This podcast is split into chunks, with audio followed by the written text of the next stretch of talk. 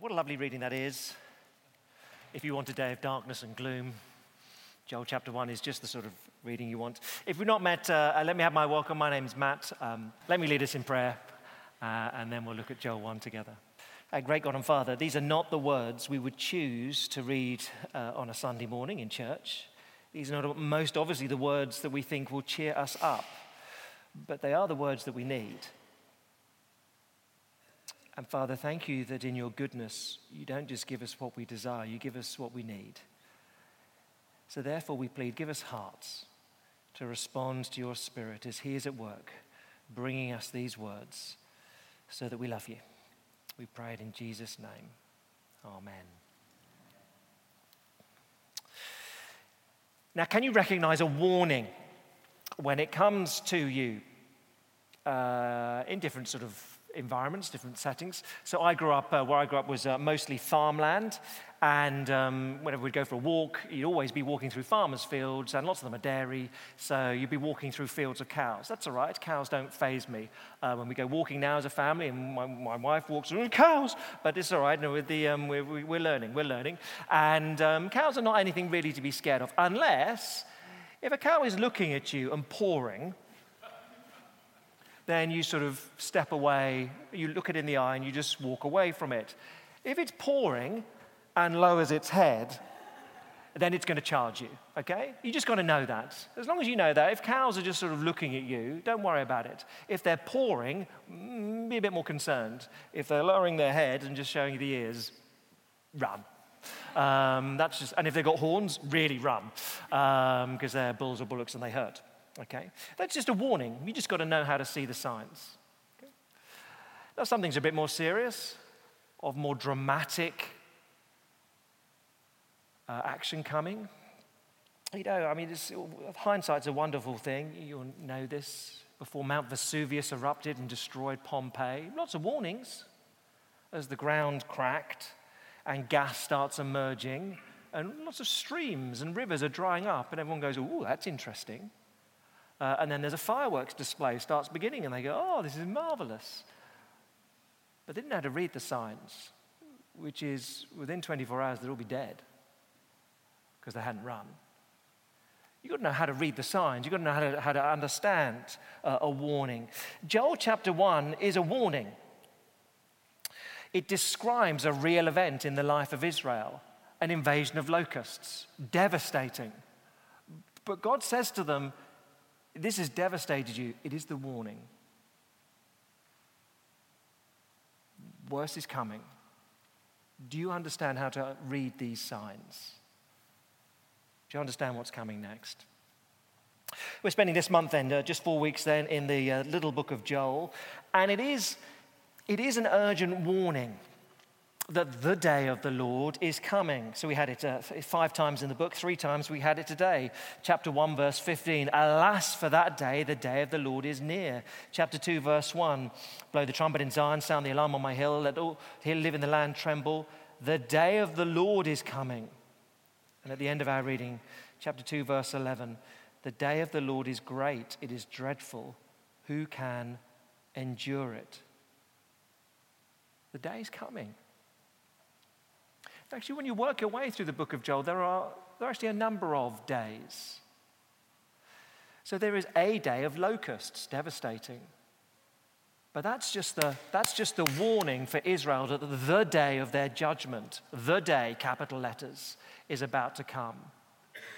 And by the time you get to chapter 3, you realize actually what Joel is talking about is something beyond warning for Israel.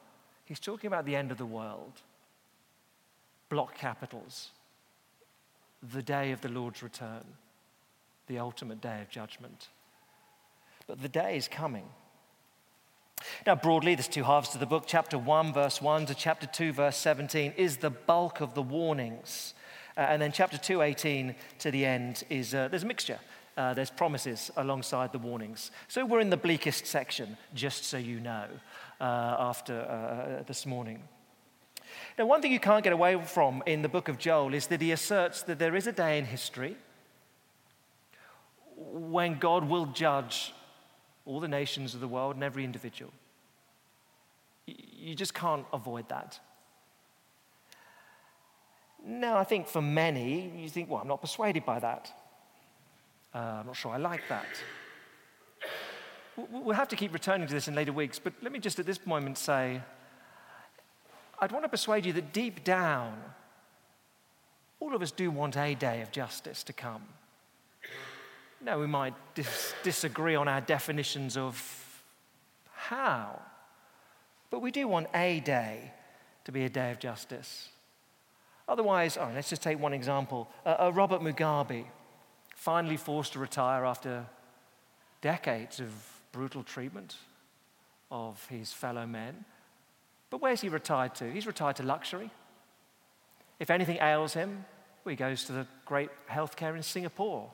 Spent a couple of months there before Christmas in Singapore getting wonderful healthcare. I mean, none of his people can afford it. The healthcare system is a disaster. Back home, he wouldn't go anywhere near it. But he's all right. Where is justice? He's forced to retire, but to live in luxury. Well, do that to me, I don't mind actually. Force me to retire in luxury, I'd endure that. But where's the justice? That's okay. And most of us think, I'd like him to get his comeuppance. For the sake of a nation, for the sake of people he's killed, families he's destroyed, that man needs justice. And the Bible says it will come. It will come. There is a day coming.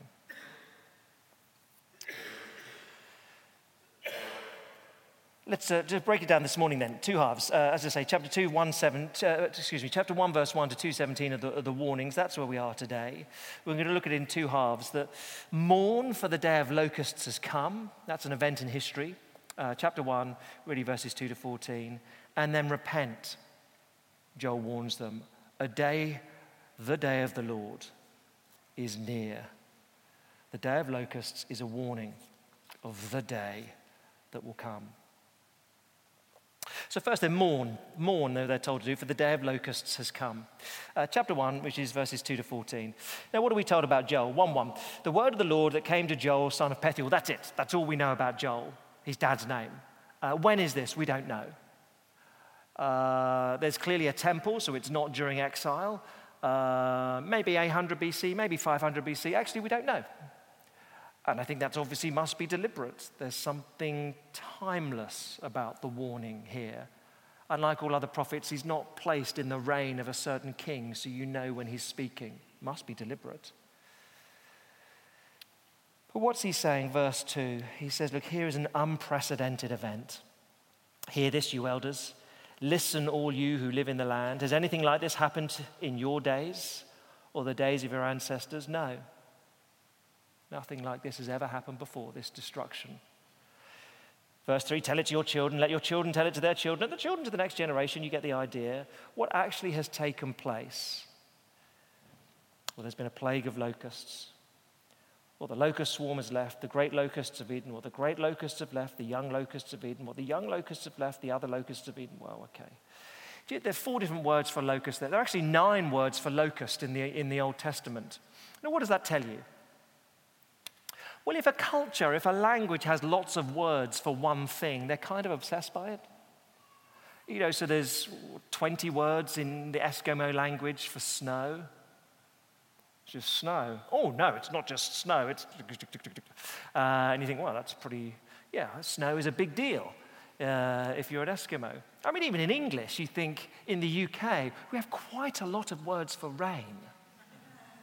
It's going to rain. What sort of rain?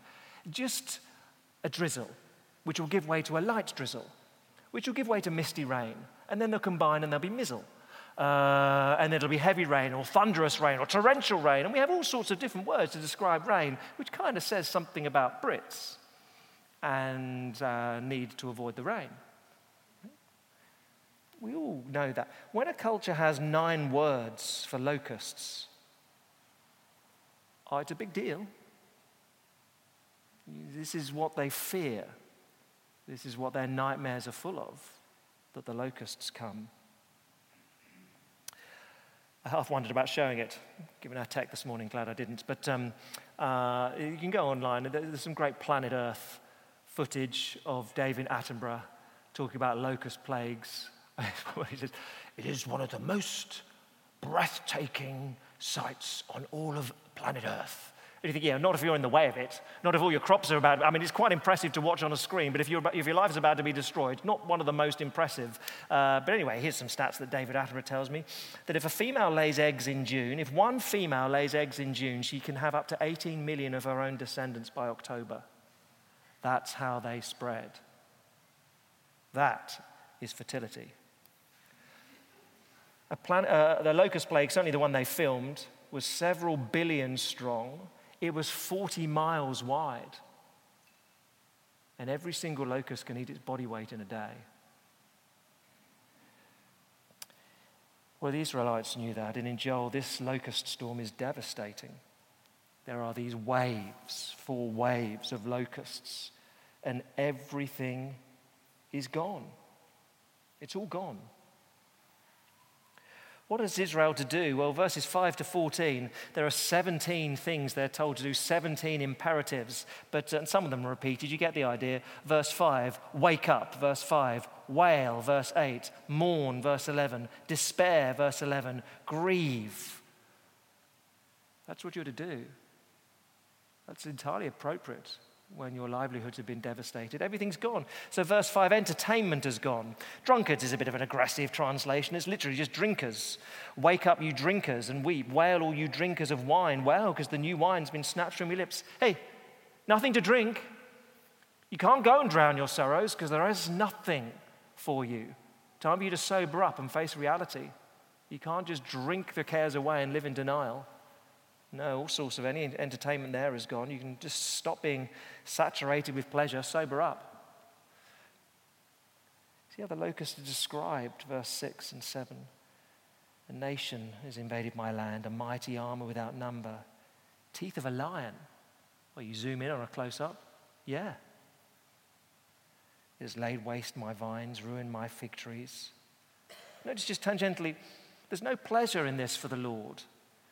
So it's my land, he says, verse 7 my vines, my fig trees. Israel, this is the land I gave you, and I've given it to you, my people, and you're being. I have no pleasure in this, but I am trying to wake you up.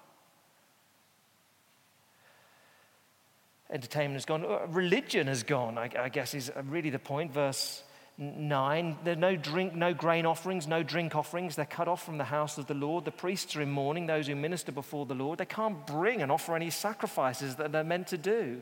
The normal religious mechanisms are bust because there's nothing. Verse 11 there's no work either. Despair you farmers. Wail you vine growers. Grieve the wheat, the barley, the harvest of the fields destroyed, the vine is dried up, the fig tree's withered. There's nothing. No wine, no figs, no pomegranates, no apples. There's nothing to eat. And so, end of verse 12 surely the people's joy is withered away. What a horrible phrase. Have you ever known that emotionally? You know, like a cut flower, you just think at the moment, there's just no, there's nothing. There's just nothing to give me pleasure. I look out, I wake up, and everything is bleak. I just feel joy is just withering. That's their experience, he says. Now, let me just clarify one, one or two things here. This is unique for Israel in the promised land. This is not just a natural disaster that has come upon them. Uh, we won't have them on the screen, but uh, in Deuteronomy 28, uh, the Lord has told Israel of all the curses that come upon them if they don't obey him, such as uh, Deuteronomy 28, I'll just read a couple of them. You'll sow much seed in the field, you'll harvest little because locusts will devour it. Swarms of locusts will take over all your trees and the crops of your land. They'll leave you with no grain, no wine, no olive oil until you're ruined. So God had said to Israel, Look, I'm putting you into a promised land, uh, uh, and you need to trust me. You need to love me, not other gods. But if you don't, okay, well, you will suffer. I'll allow you to suffer. I will bring suffering upon you so you realize What are we doing? This is nuts. This is crazy. Now, that is unique for Israel. And so it's entirely appropriate that they should, verse 13, put on sackcloth, you priests, and mourn, wail, you minister before the altar, come, spend the night in sackcloth. That's entirely appropriate for Israel, that they should, verse 14, cry out to the Lord. Now, let me be clear for you and for me, God never draws that straight line. So, for you and for me, He never says, uh, if life goes wrong, if disaster comes and you have nothing, you cannot say that's because of your behavior that something has gone wrong. You cannot draw that line. Israel, Old Testament, that line is drawn very clearly. For you, you can't draw that line and say, life goes wrong, it's because you've gone wrong. No, life goes wrong because life goes wrong, because we live in a fallen world. You can't draw that as a straight line. So you can't say a disaster has come upon us, that's due to our disobedience. You can't say flooding in Cornwall, well, that's because they're the most evil county in the UK, that's why they get the floods. You, tornado in Texas, that's because they're odd in Texas. You can't say that. You can't draw the straight line in that way. But, but the question for you and me is what do we do with warnings? When, li- when life goes wrong, when locusts strip your crops, or when unemployment strips your finances, or illness strips your health, what do you do then? What do you do when disaster comes upon you?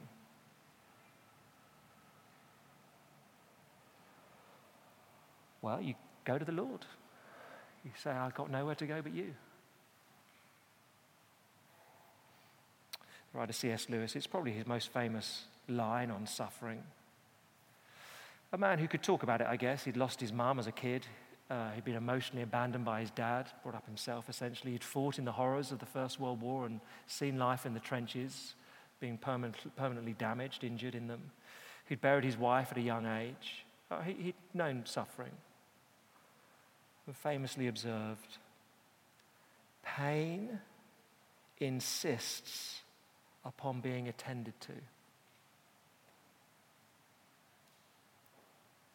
God whispers to us in our pleasures, He speaks to us in our consciences, but He shouts in our pains. It is His megaphone to rouse a deaf world. That is what is happening here, Joel 1. God says to Israel, He actually tells them, I've sent the locust plague to wake you up. Life is miserable right now. Yeah, yeah, Wake up, mourn, grieve, despair. Throw yourself upon me. Know that I am the only source of life for you. What do we do when disaster comes? And so it's a warning. Mourn, for the day of locusts has come. Uh, and so the application really becomes in the second half repent, because the day, the day of the Lord, it's near. It's coming very near. So you get chapter 2, verse 1. Blow the trumpet in Zion, sound the alarm on my holy hill. Because this is what locusts.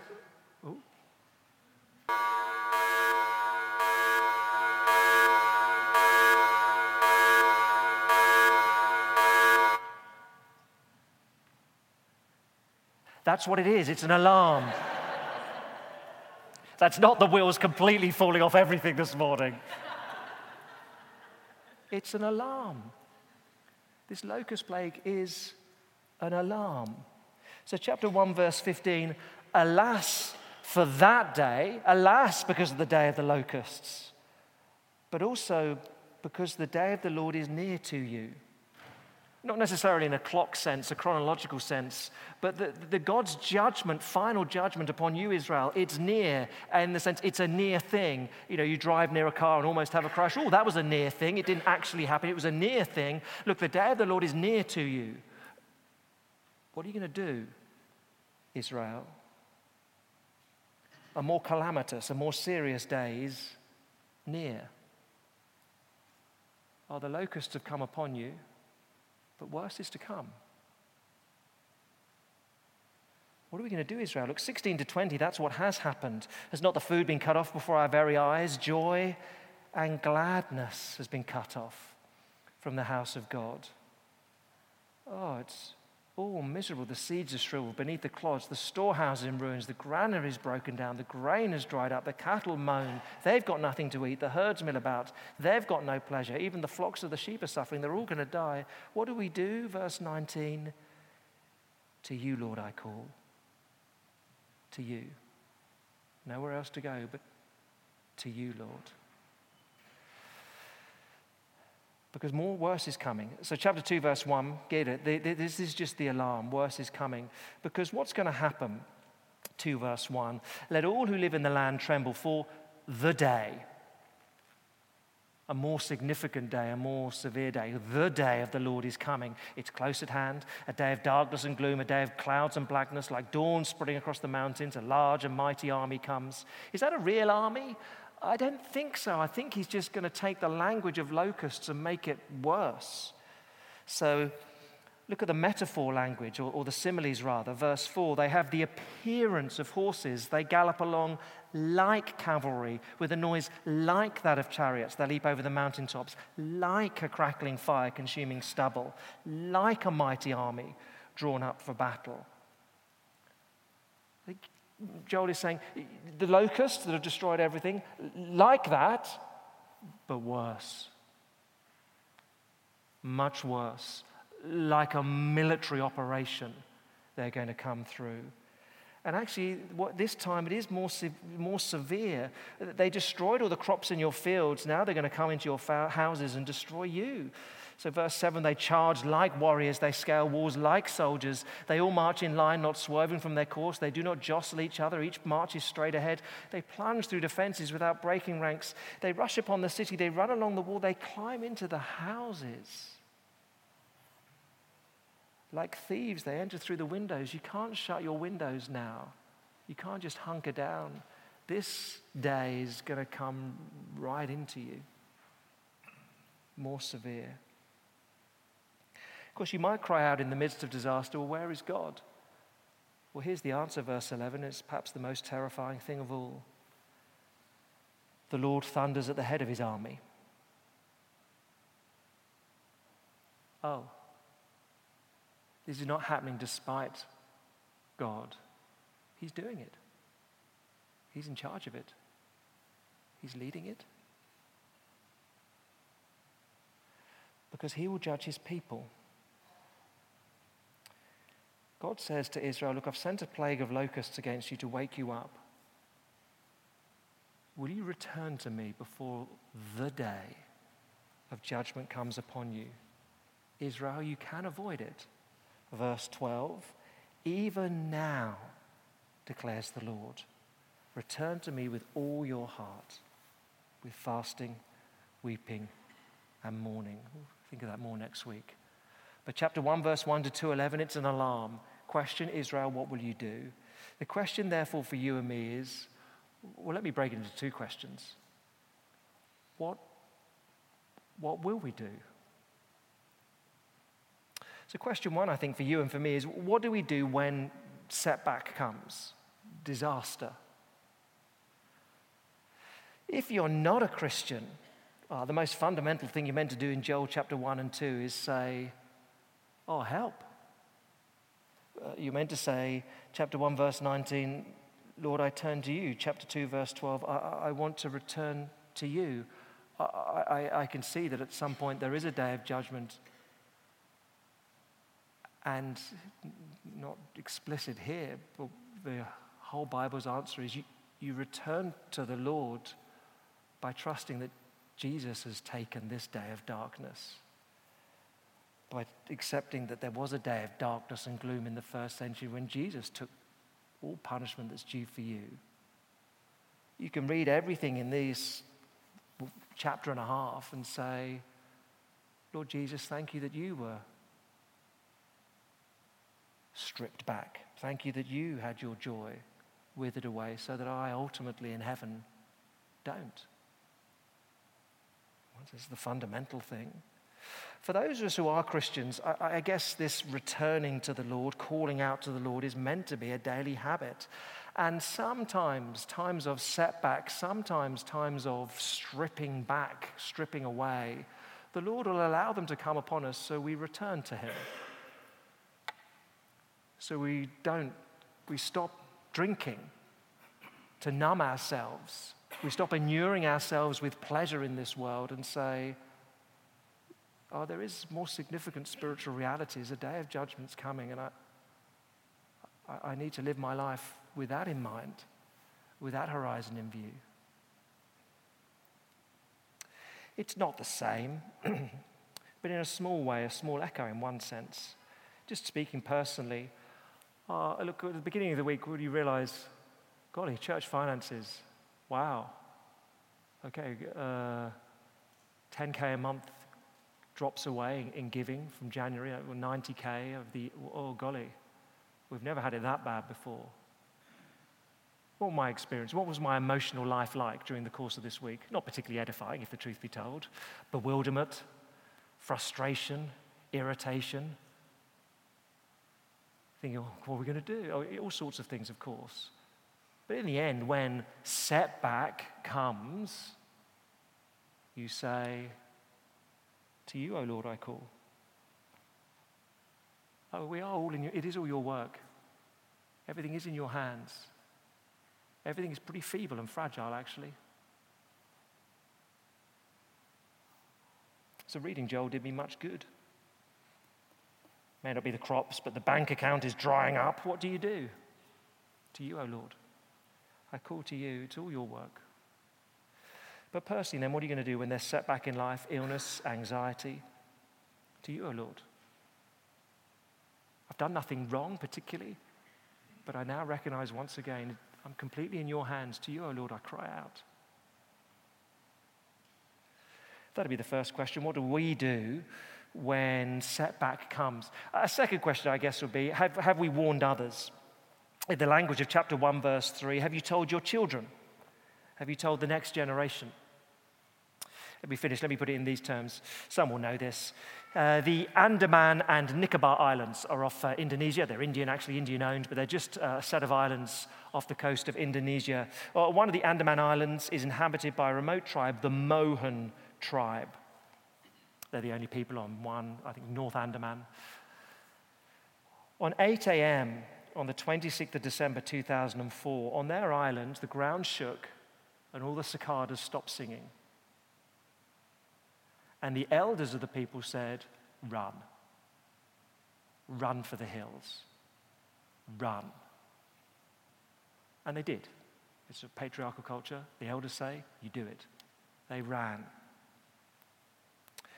What the elders knew, there hadn't been any earthquake in the region for 400 years. But the elders knew what it meant.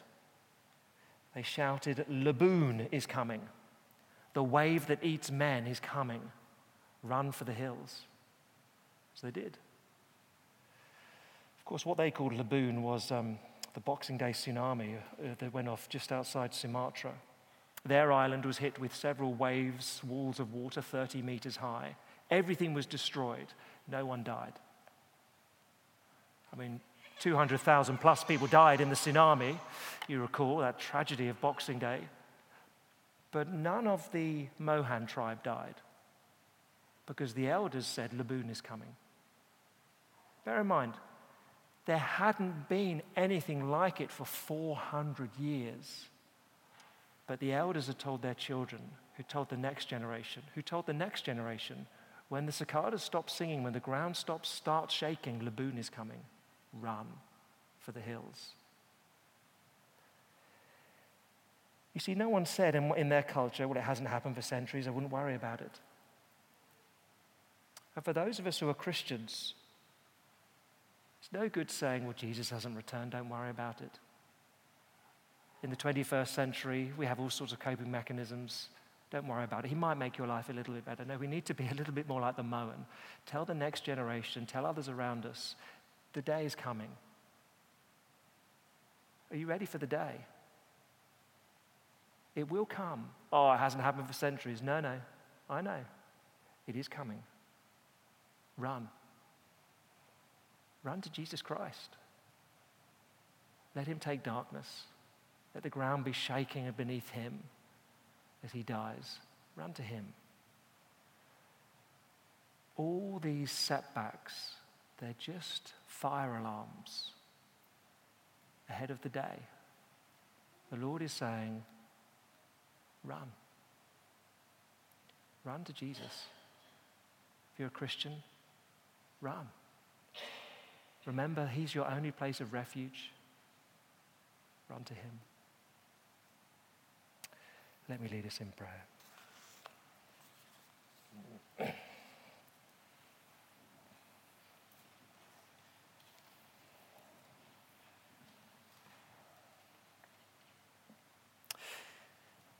To you, O Lord, I call. Uh, Father, we uh, again thank you. You are not a God who is silent. You are not a God who leaves us in ignorance.